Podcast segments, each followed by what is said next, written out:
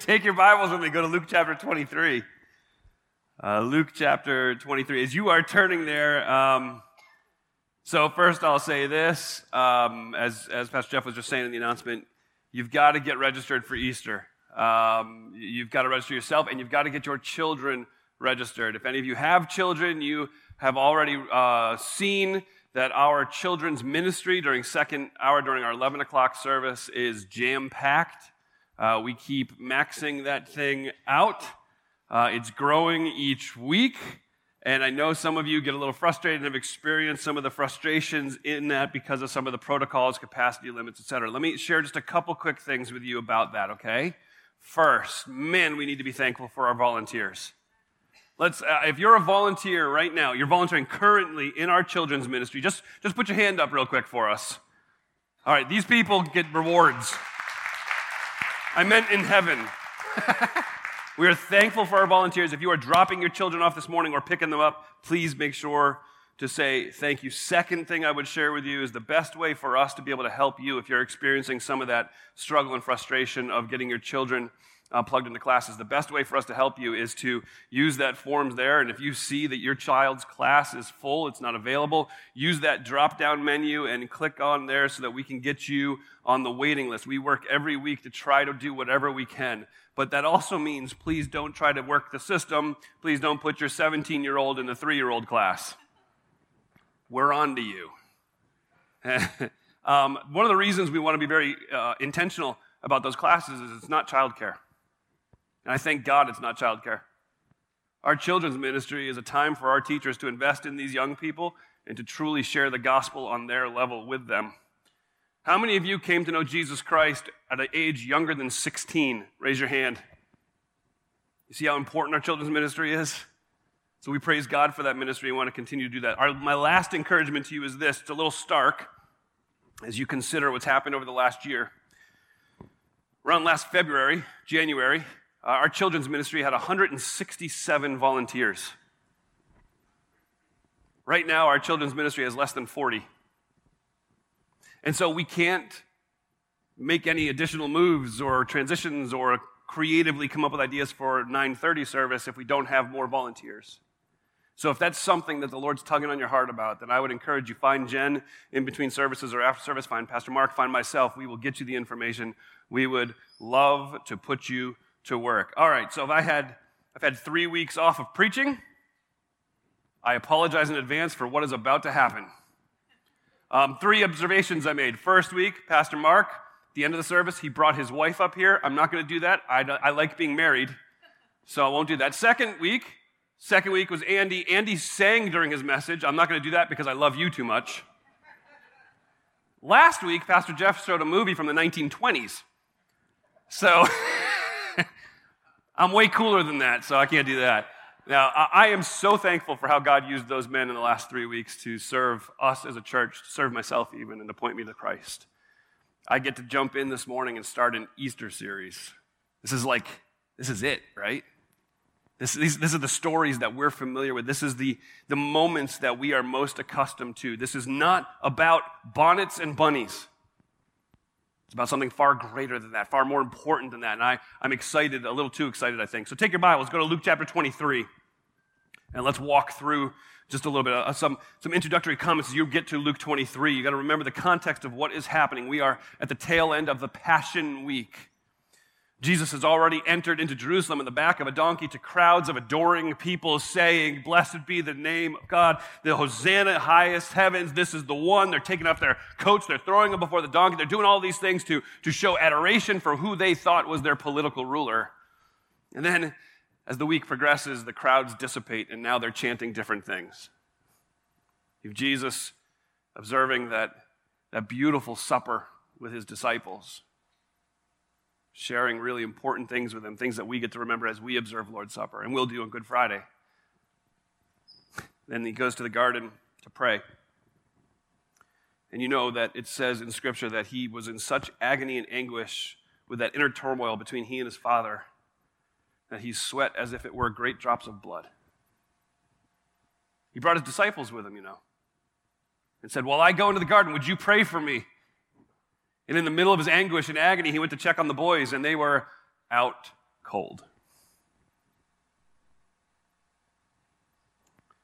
One of his own arrives to the garden, a myriad of soldiers, to place him under arrest.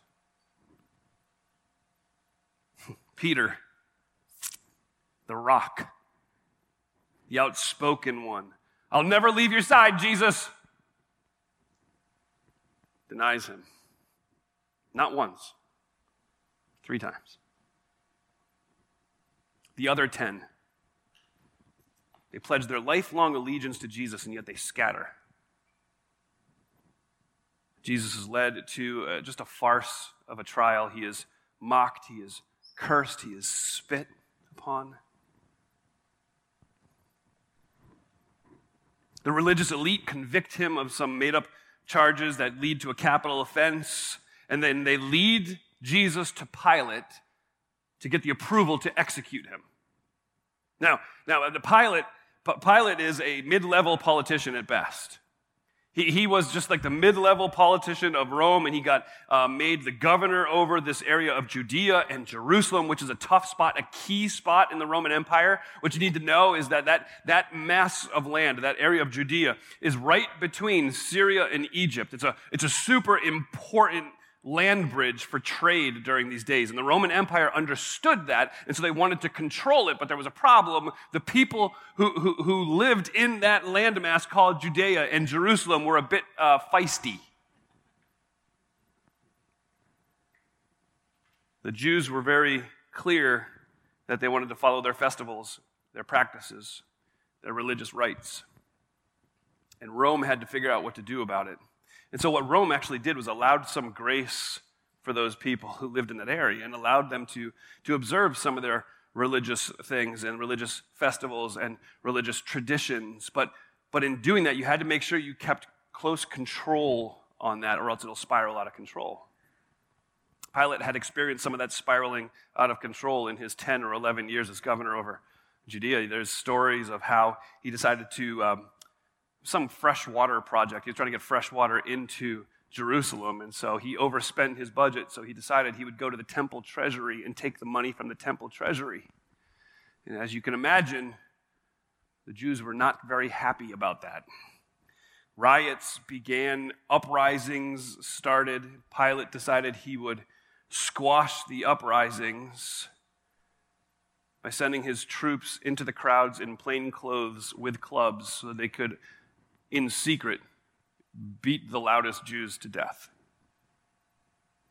Pilate had decorated his palace with idolatry and idols, and the Jews complained and said, "We're going to bring our complaint to Caesar."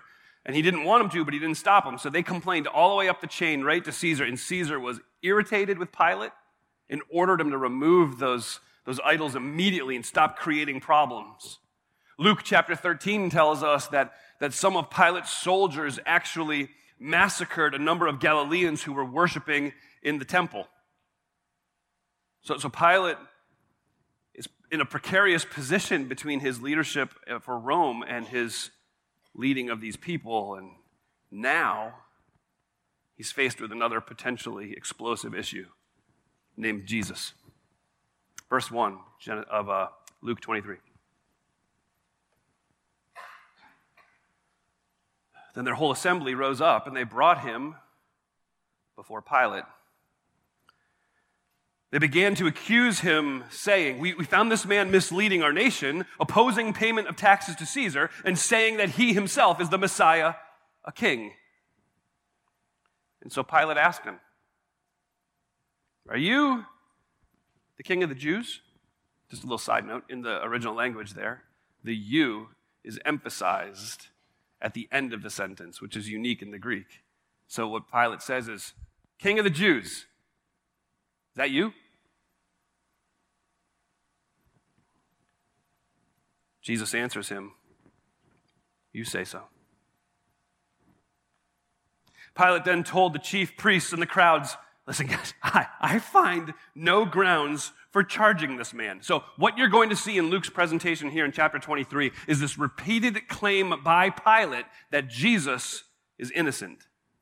I find no grounds for the charging of this man, but these chief priests, the whole assembly begins to insist, and they keep insisting. But he stirs up the people. He teaches throughout all of Judea, from Galilee where he started, even to here. And Pilate hears Galilee. When Pilate heard this, verse 6, he asked if the man was a Galilean. Finding that, in fact, he was, which meant he was under Herod's jurisdiction, he sent him to Herod, who was also in Jerusalem during those days. Herod was very glad to see Jesus. For a long time, he had wanted to see him because he had heard about him and was hoping to see some miracle performed by him. So he kept asking Jesus questions. But Jesus didn't answer him. The chief priests and the scribes. Now think about that. Herod is asking Jesus questions. He's waiting to see miracles. He's waiting to see tricks. He's waiting to see this magic that he's heard so much about. And here you get the understanding from verse 10 that the chief priests and the scribes are standing all around them as this is happening. It says in verse 10, the chief priests and the scribes stood by, vehemently accusing him. They're relentless. So Herod, with his soldiers, treated him with contempt. They mocked him. They dressed him in bright clothing, or the fanciest of clothes, and sent him back to Pilate. And then there's this little side note that Luke gives us. That very day, Herod and Pilate became friends. Previously, they had been enemies.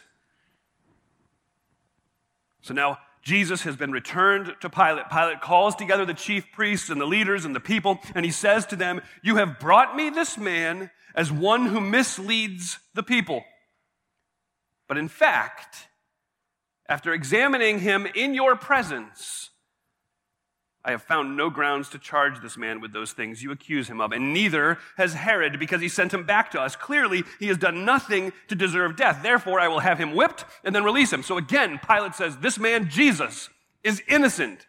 I find nothing in him that proves he's guilty. There's nothing in him that would validate the death sentence that you are requesting. He is innocent. What I will do for you, though, is I will give him a warning, and I will beat him and then release him, so that can serve as a warning. That should appease these people. Verse 18 says this. They all cried out together, "Take this man away. Release Barabbas to us." Release Barabbas to us. Whenever the crowd shows up, Pilate's in trouble. And there's this exchange that is being demanded by the people. There is a protocol, a tradition that came about, and we're not sure exactly where it started, if it came from the Jews or if it came from Pilate, that each Passover they would release one prisoner who was on death row. And in this moment, the crowd says, "We want our one. And we want it to be Barabbas. Give us Barabbas." Who's Barabbas?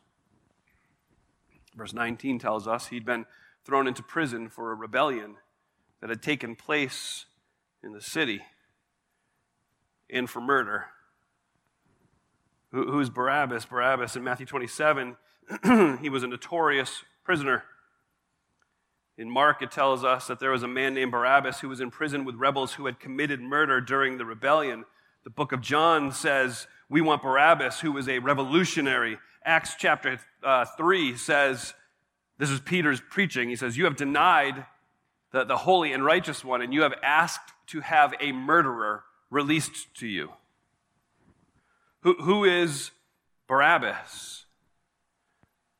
We don't know much about him.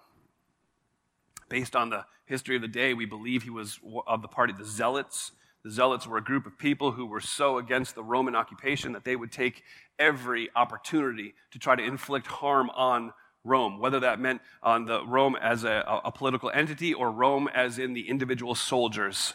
It was regularly reported that the Zealots would hide little daggers in their clothes, and if they happened to pass by a Roman soldier when no one was around, they would make quick work of them.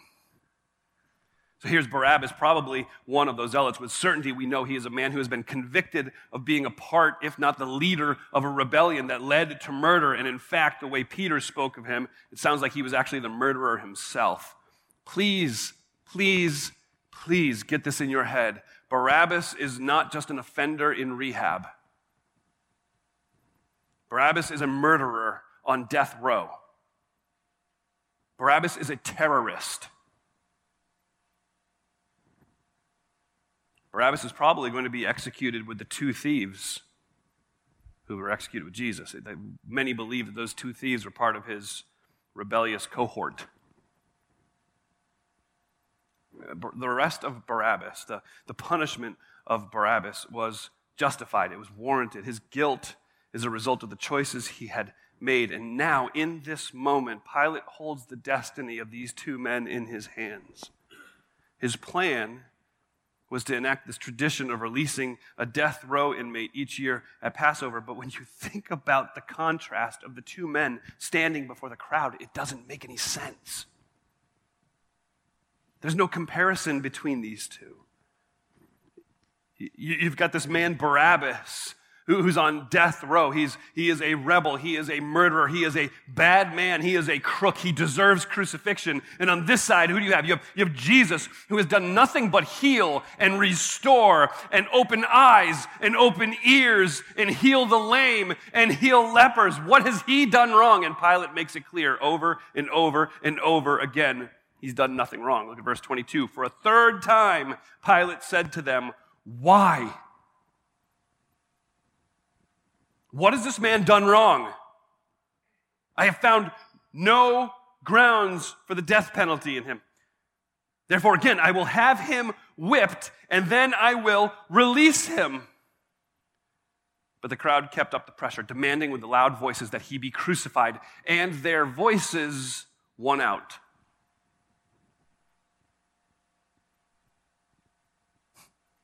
So standing there, you have Jesus, you have Barabbas. The soldiers approach Barabbas and unlock his chains and set him free as Jesus remains.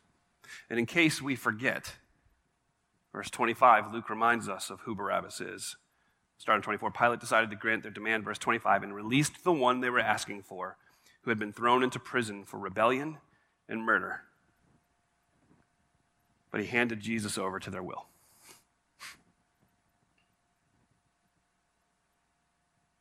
Jesus, clearly innocent. Barabbas, clearly guilty. The penalty, the crucifixion, the cross that was meant for Barabbas. Now Jesus is on it. Barabbas never got to see the cross that was meant for him. He never had to deal with the shame or the guilt. He went home.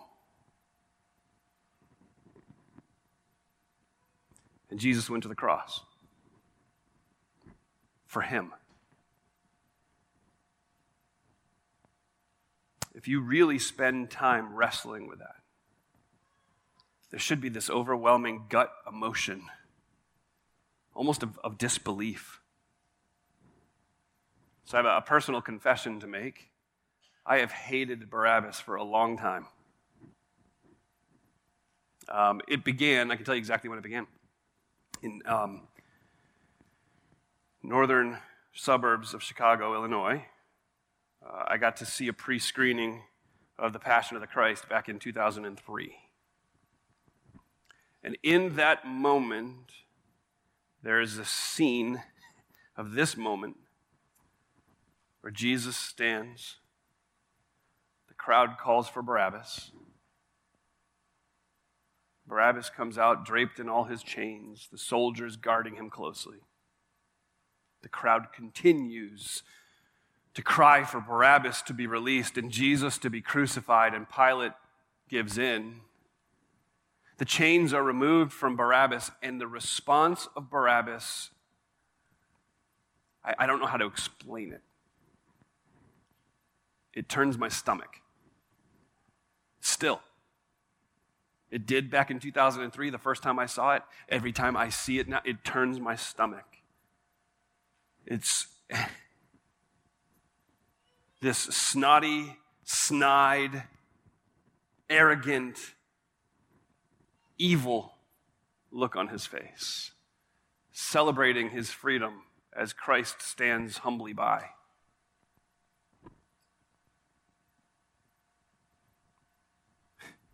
So this week, as I wrestled with the For Me series that we're walking through, Barabbas was an obvious choice, but I've had to spend a lot of time thinking about Barabbas, and it has bothered me.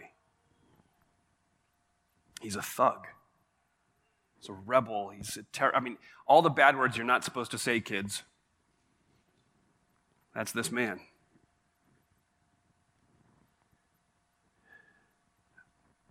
But as you stare at him for a little while, you start wondering about his perspective. I mean, think about it. Just enter into it just for a minute with me how Barabbas had to be thinking. I mean, obviously, he's in the rebellion. Murder happens. He's arrested. He's thrown in his jail cell. And he knows that at any day, they're going to come for him and crucify him. That's what they did. And as he sits in the cell, wakes up the next day, is today the day? When's the day? And just day after day after day. I can't imagine the anxiety. And then this morning happens. And as he sits in his jail cell, what he hears through the walls or through the windows is a crowd that sounds like it is bloodlusting, which it was, as it cries out, "Crucify him!" And what do you think Barabbas is thinking? Here it goes. He hears the soldiers coming towards his cell, the chains rattling as they open his door, and they grab him and they pull him out of his cell and they place him before the crowd as Pilate makes one last-ditch effort to get them to understand this is no comparison, folks. And the crowd continues to cry out for Barabbas to be released, and now suddenly he's the hero of the moment. Suddenly the soldiers are pulling him close and they're releasing his chains and they're sending him on his way. In just a matter of a few minutes, Barabbas went from a dead man walking to a man walking into his home as a freed man. And this week, as I wrestled with that, I started to see something very familiar about Barabbas. Barabbas is me. Barabbas is you. The story of Barabbas is one of the greatest pictures of the gospel. It's 2 Corinthians 5:21 being fleshed out for us. He made the one who did not know sin to be sin for us, so that in him we might become the righteousness of God. This is Jesus, the one who knew no sin, who is innocent in everyone's eyes. This is Barabbas, the most guilty, hideous thug that there is. And here's Jesus taking his place, the innocent one, dying for the one who is obviously and unapologetically guilty. That is me. That is you. Okay, I didn't get dressed up to come to church with my mom, so you could call me a sinner, Frank. I get it, but I'm not the one calling you that. In the eyes of a holy, just God, he is being incredibly gracious to us by pointing out in us the greatest problem that we have, and that greatest problem is our sin. He tells us about it in Isaiah chapter 53. He says, "We all went astray like sheep. We've all turned to our own way, and the Lord has punished him for the iniquity of us all. There is nobody among us that is righteous, not even one. Every single one of us has sinned and fallen short of the glory of God." Jesus is offering to you the gift of an unbelievable exchange. His life for yours. He gets the full wrath of God. You get God's pleasure. His story becomes yours. When God looks at you, he sees his innocence, his righteousness. That's freedom. As Barabbas walked away, Christ took his place. This morning, that can be you. Jesus has walked into the reality of your failure, of your shame, of your guilt, of your sin, and he has taken the blame on himself. He paid the price. He endured the wrath of God so that you don't have to. He got what you deserve so you can get what he deserves. It's the greatest exchange in all of history. Jesus gave up his life so you can have his life. Do you have it? Do you? Yeah, I haven't quite figured out that spiritual process yet. It's not a process. It's saying yes. That's all it is. Yes, I am the sinner you said I am. Yes, I deserve hell. Yes, I can't do anything about it myself. Yes, you are the Son of God who came to save me from my sins. Yes, you rose again from the dead, proving that your payment was enough. Yes, I will see you again one day. Yes, you're mine. God's pursuing you. Do you hear him? Do you hear him calling your name? God's not pursuing me. Are you sitting here this morning? Joke's on you.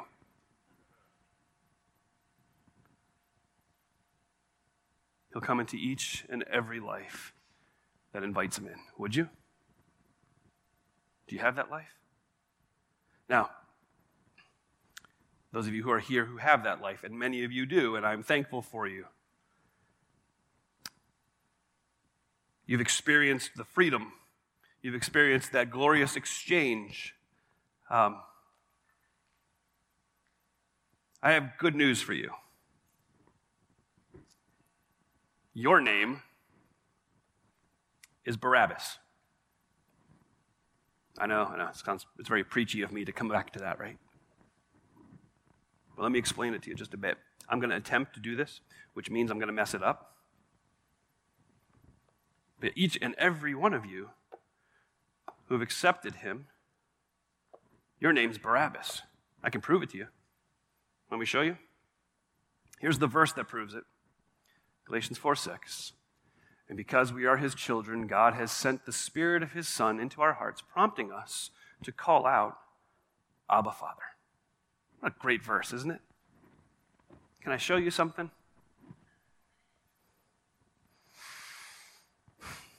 See this right here? This name has two parts. You know what Barabbas means?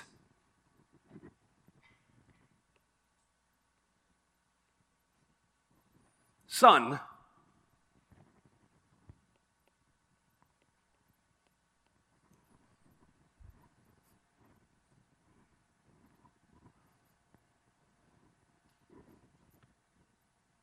you are Barabbas. Ladies are like, well, nope, I'm a daughter. I know. Hold on. It's better than that, though. Because in this time period, daughters didn't receive anything of the inheritance. And so Paul made it very clear, in Jesus Christ, in God's eyes, you're all sons. Because you all get it.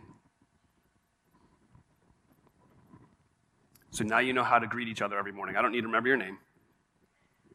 I just call you Barabbas. You know what Easter's about? Freedom. Freedom from the sin that has entangled us for so very long. Freedom from shame. Freedom from guilt. Freedom to worship him with everything we have. We don't know what happened to Barabbas when he walked away. No historical records, nothing. Just walked away. What are you doing, Barabbas? How are you responding to that grace that has been poured out in your life? Father, thank you for the good news of Jesus Christ. Thank you that you love us, that you care for us, that you have redeemed us, that you have bought us. Thank you, Father, that we can have that freedom that we don't deserve, that freedom that we didn't earn, that freedom that will never, ever be taken from us. God, we owe you more than we could ever possibly pay you. But you don't ask us for payment. You don't want our sheep. You want our hearts. So, Lord, I pray that we would return to you a gift of worship and adoration that is fit for our daddy. Thank you for Jesus. It's in his matchless name I pray. Amen.